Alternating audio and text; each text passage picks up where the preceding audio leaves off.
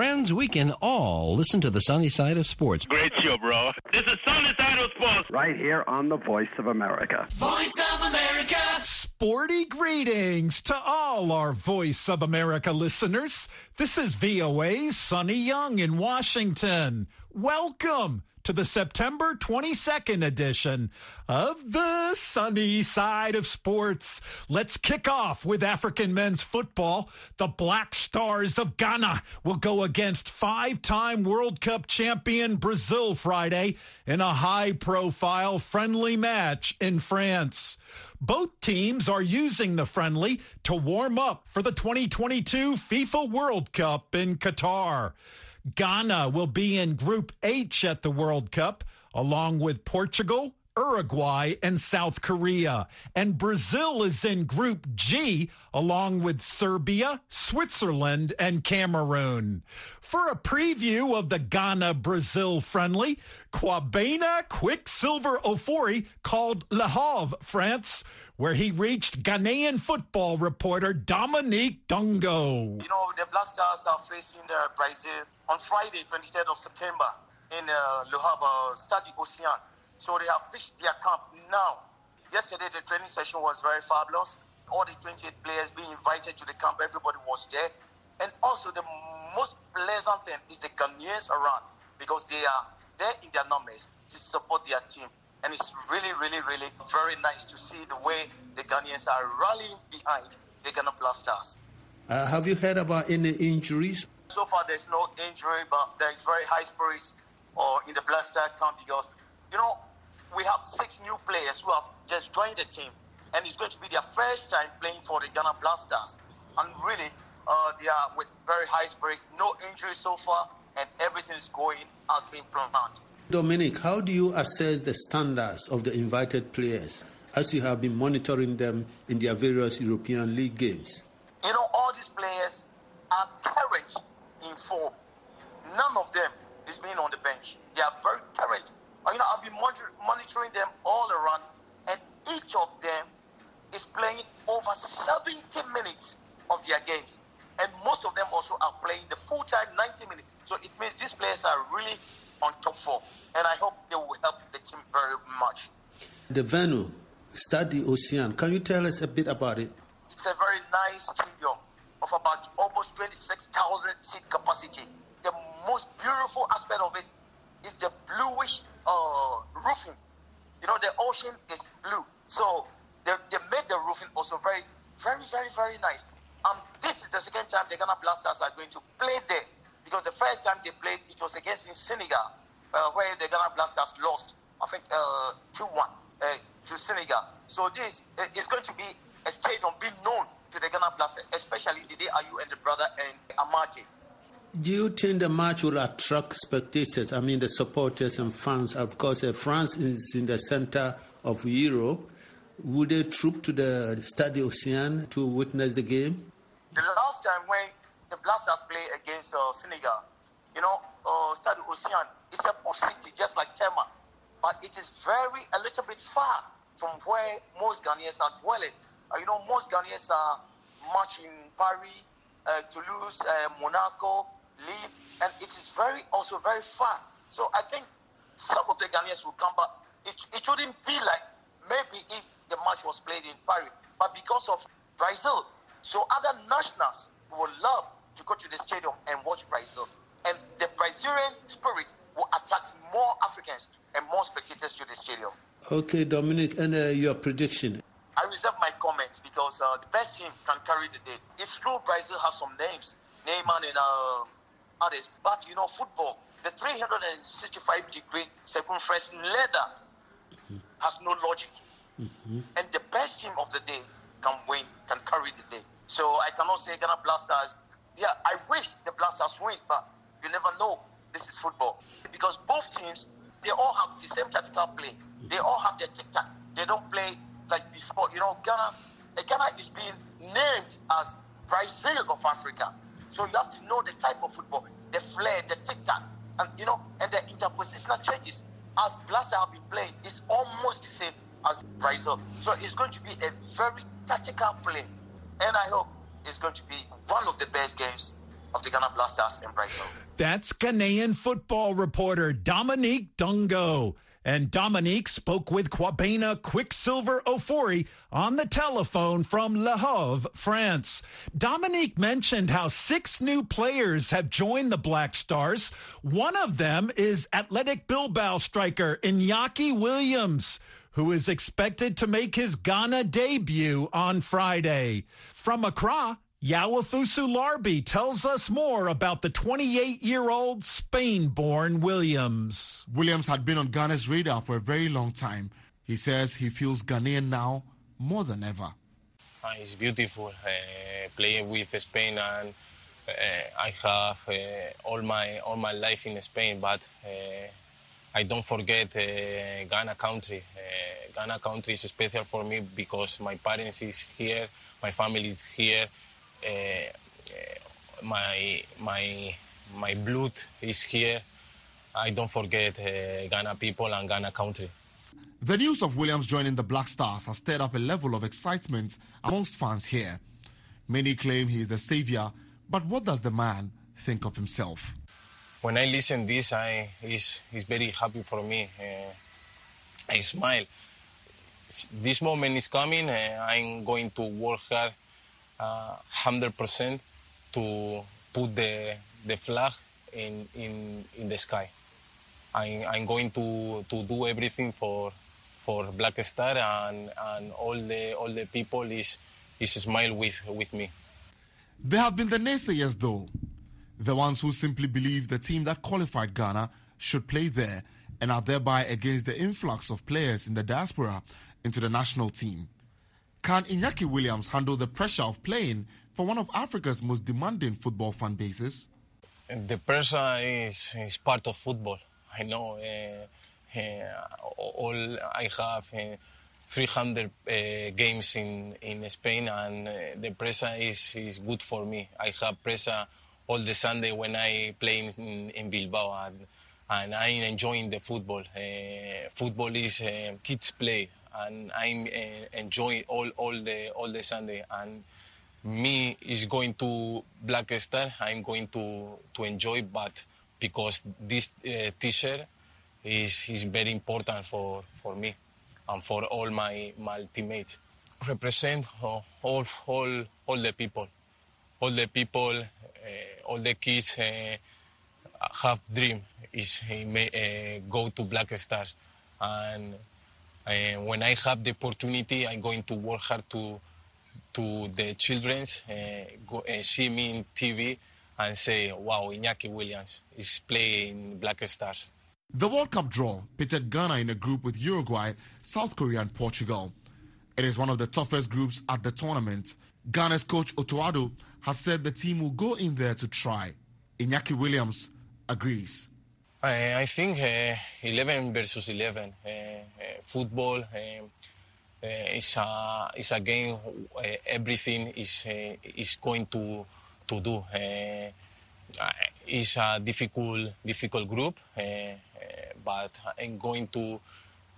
I think it's not easy, but it's going to do everything to qualify the next round.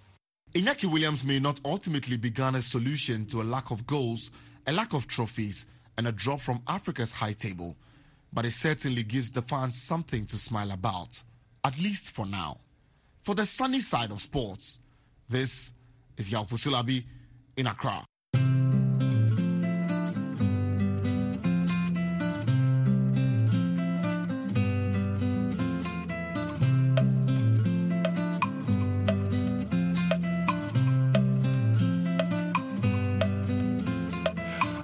VOA's Sonny Young in Washington, and you're listening to the sunny side of sports on the Voice of America.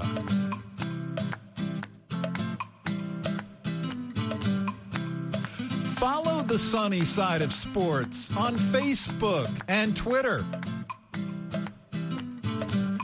My Facebook address is facebook.com/VOA Sunny. And my Twitter handle is @VOA Sunny Sports.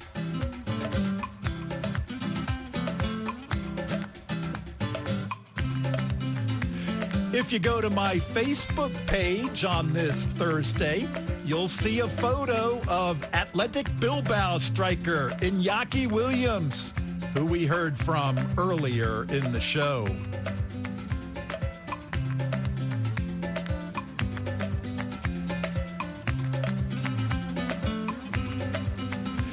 Check out your favorite VOA programs, including the sunny side of sports, at voaafrica.com.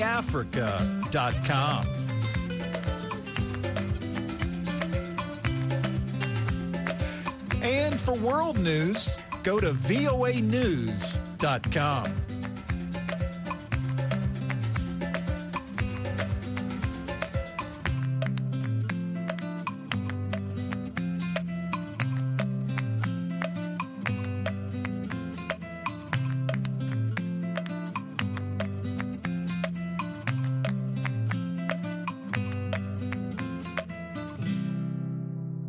Turning to tennis, the retiring Roger Federer is the star attraction at the Laver Cup team tournament in London, which begins Friday. The 41-year-old Federer has announced the three-day Laver Cup will be the last event of his memorable career. Craig Gabriel reports from London. Tennis has seen high-profile retirements from the sport this year. Ash Barty, Serena Williams, and now Roger Federer. In London, on the eve of the Laver Cup, an event Federer had a hand in developing, he opened up about his decision and what's immediately next for him. It's been a tough couple of years for the great one. He so hoped he would see through his career without major injuries or surgeries, and he was going through pretty well with that. But then in 2016, his wish began to unravel. He made a successful comeback, but then the last couple of years has been distressing for him. I guess I was also getting more tired as you have to put in more effort into it to be able to sort of believe that it was going to turn around. You start getting quite pessimistic, and then I got a scam back, which also wasn't what I wanted to be, and at some point you sit down and go, okay, well then, we're at an intersection here, at a crossroad, and you have to take a turn, which way is it?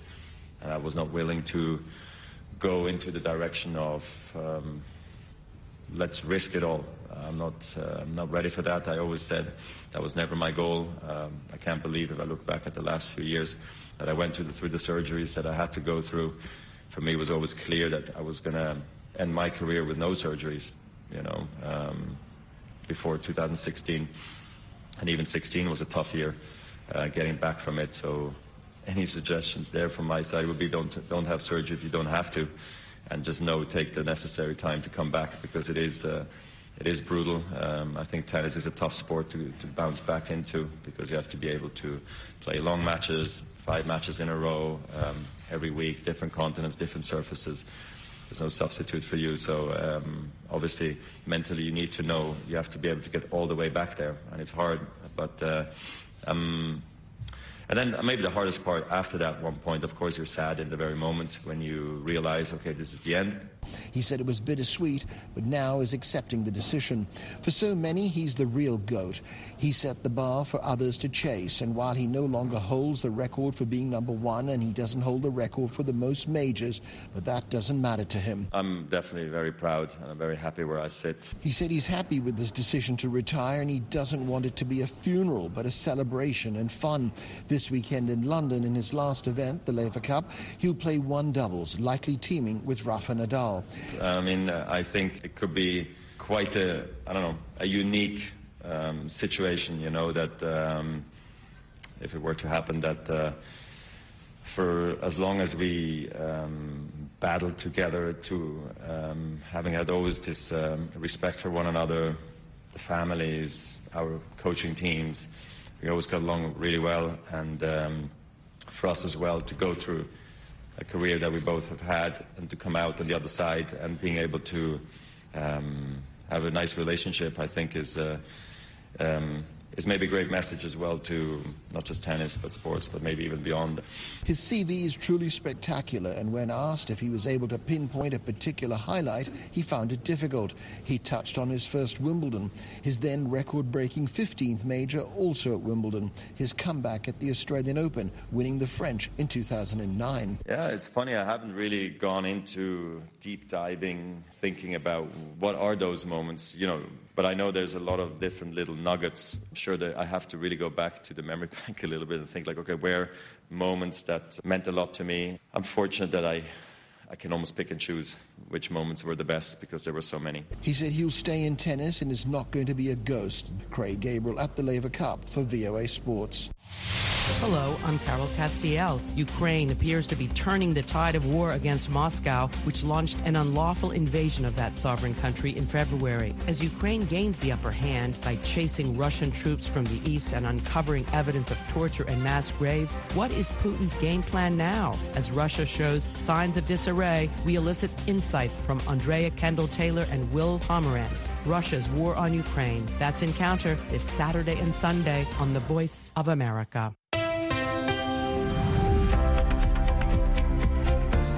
Go beyond the daily headlines with VOA's Flashpoint Ukraine. Each weekday, join us as we put the latest developments into a global context with stories, interviews, and analysis. Listen online at voanews.com/flashpoint or in your favorite podcast player. Hello, listeners. My name is David Emong, the Paralympic silver medal 2016, gold 2017, bronze 2020, Tokyo, Japan. You are listening to Sunny Side of Sport on The Voice of America. Thanks, David. In professional golf, the President's Cup team tournament is teeing off on this Thursday in the southern U.S. city of Charlotte, North Carolina. The competition has a 12-player USA team taking on a 12-player international team. George McNeely has more details for us from Charlotte. Team USA features 5 of the top 10 players in golf's official world rankings, and 9 of the 12 are ranked in the top 15, the most ever on a single President's Cup squad. Still, American Vice Captain Fred Couples is first to remind everyone here that there are 4 days of golf to be played, and no one intends to concede anything. This is being shown all over the world, so if you're KH Lee or Siwoo Kim and you're Trevor Immelman leading your team, he's going to lead them to the best of their abilities, just like our leader Davis is going to lead our 12 guy. The international team features 7 first-time members and 1 player, Adam Scott, making his 10th appearance. It's been frustrating a lot. The close calls really sting. The couple times we've really been thumped is very, very frustrating. And,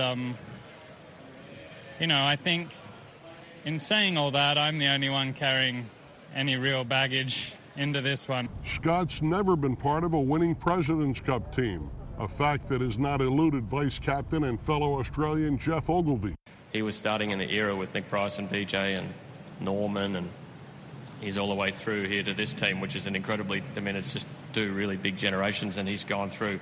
He just wants to win it for everybody. That it's like he wants to win it for everybody who never got a chance to win one. History is clearly on the side of the Americans, winners of 11 of the last 13 President's Cup, losing only once and tying another time. Many of the same players on Team USA were on Steve Stricker's Ryder Cup squad, which hammered the Europeans 19-9 at Whistling Straits 1 year ago. You know, over a course of 18 holes, anybody can beat anybody at this level. The international team is a very good team. Our guys are ready. They're excited to play. They're working hard at it, and I don't think there's not one of them that isn't taking this very, very seriously, and that's been Davis's, you know, approach to this and messaging that we can't just think we can show up and win this thing. We got to go out and play well and take care of business. Still, assistant captain Steve Stricker knows how heavily favored the Americans are to prevail this week here on Quail Hollow in the 14th President's Cup. For the Sunny Side of Sports, I'm George McNeely in Charlotte, North Carolina. Thanks, George. Now let's go to Germany, where the energetic Andy Edwards caught up with one of the top American runners in Sunday's Berlin Marathon. Here's Andy. Well, Kira D'Amato has really been making a name for herself. American record holder for the women's marathon, 2:19 performer, and if I may say so, Kira, at a fairly mature age. So you've come good, like a fine wine. We're talking in Berlin, where on Sunday you'll be racing the marathon there, or here, for the first time. So how's it been going into this race? Of course, you ran in Eugene, the World Championships, and did well there earlier in the summer in July.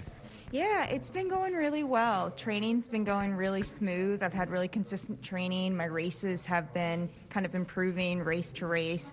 So I'm really excited going into Sunday. I couldn't ask for a more perfect build-up. Yeah, the World Championships was a little bit of a surprise. I was the alternate on the team and pulled in a couple weeks before. So I didn't quite have that marathon build and the marathon training, but I think that started off my marathon training into Berlin on a really good note.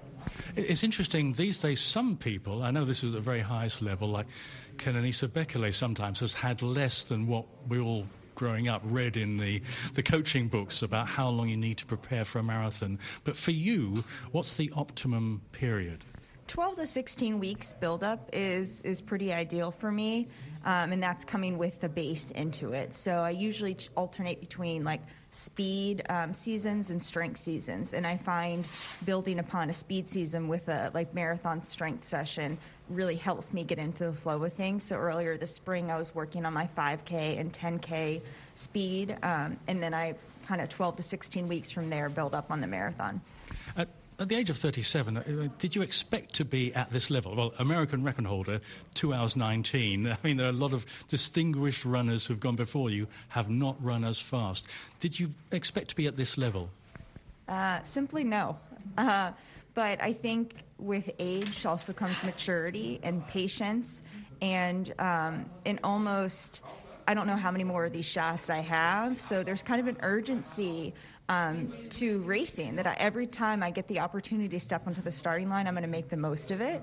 But then also, you know, being a mother, that keeps everything in perspective. So the results of Sunday's race isn't going to change how I am as a mother, and I think that really grounds me, and it really allows me to go in risk-free and really go for it, which is a powerful thing.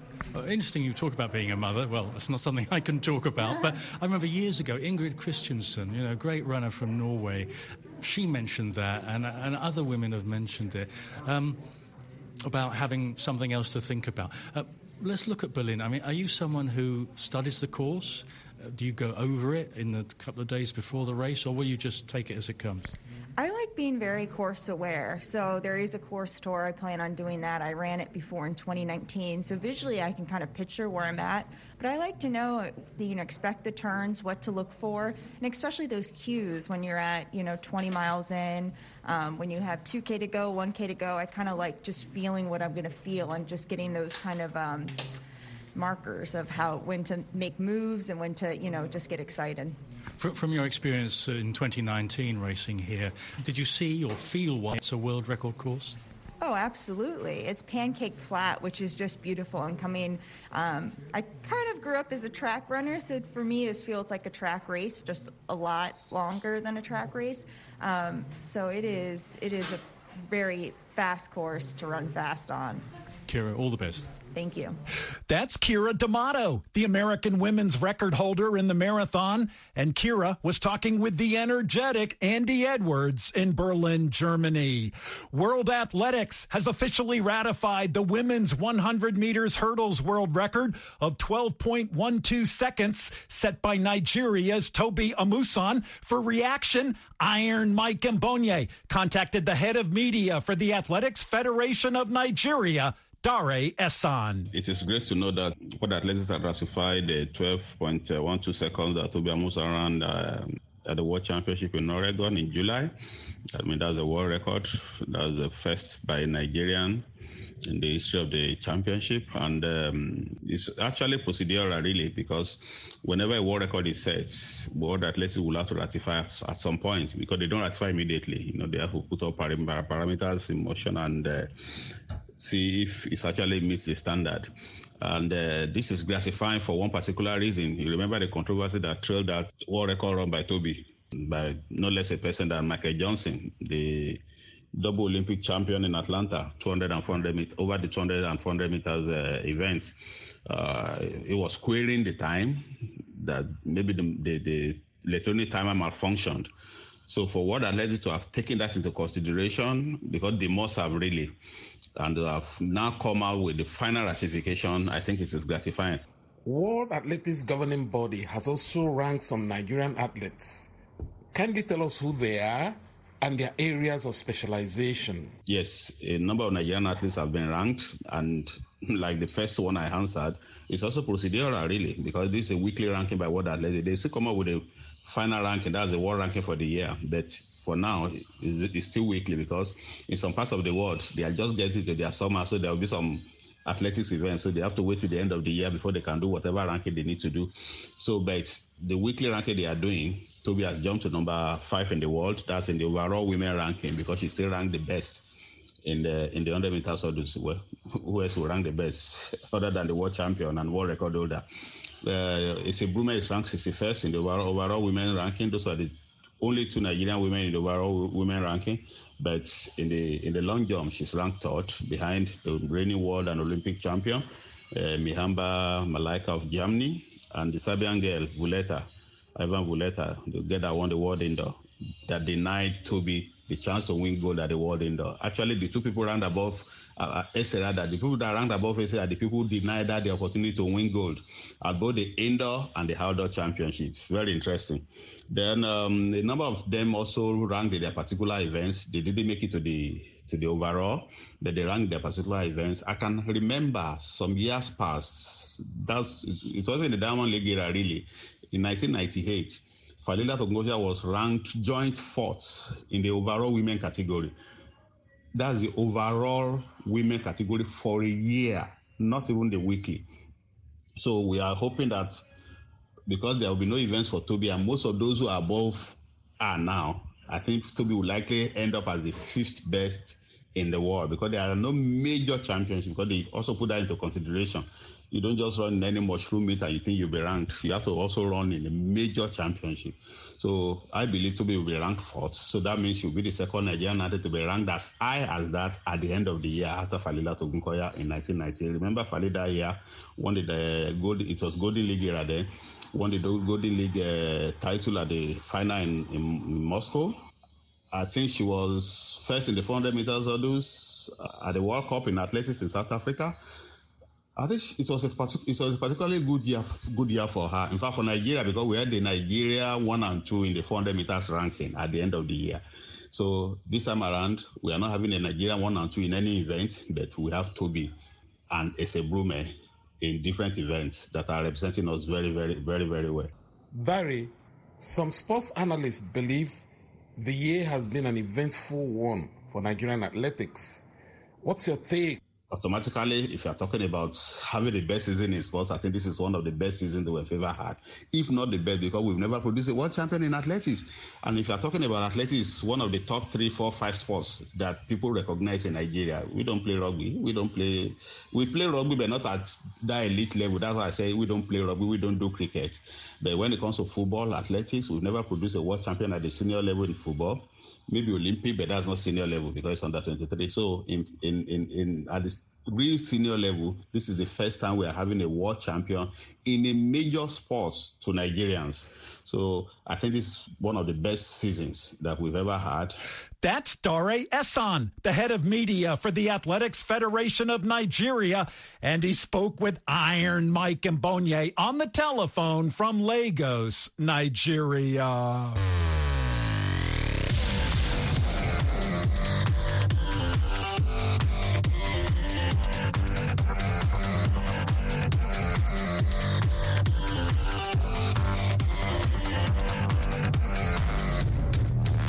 And that wraps up the September 22nd edition of the show. Thank you for tuning in. I'm VOA's Sonny Young in Washington. I get it.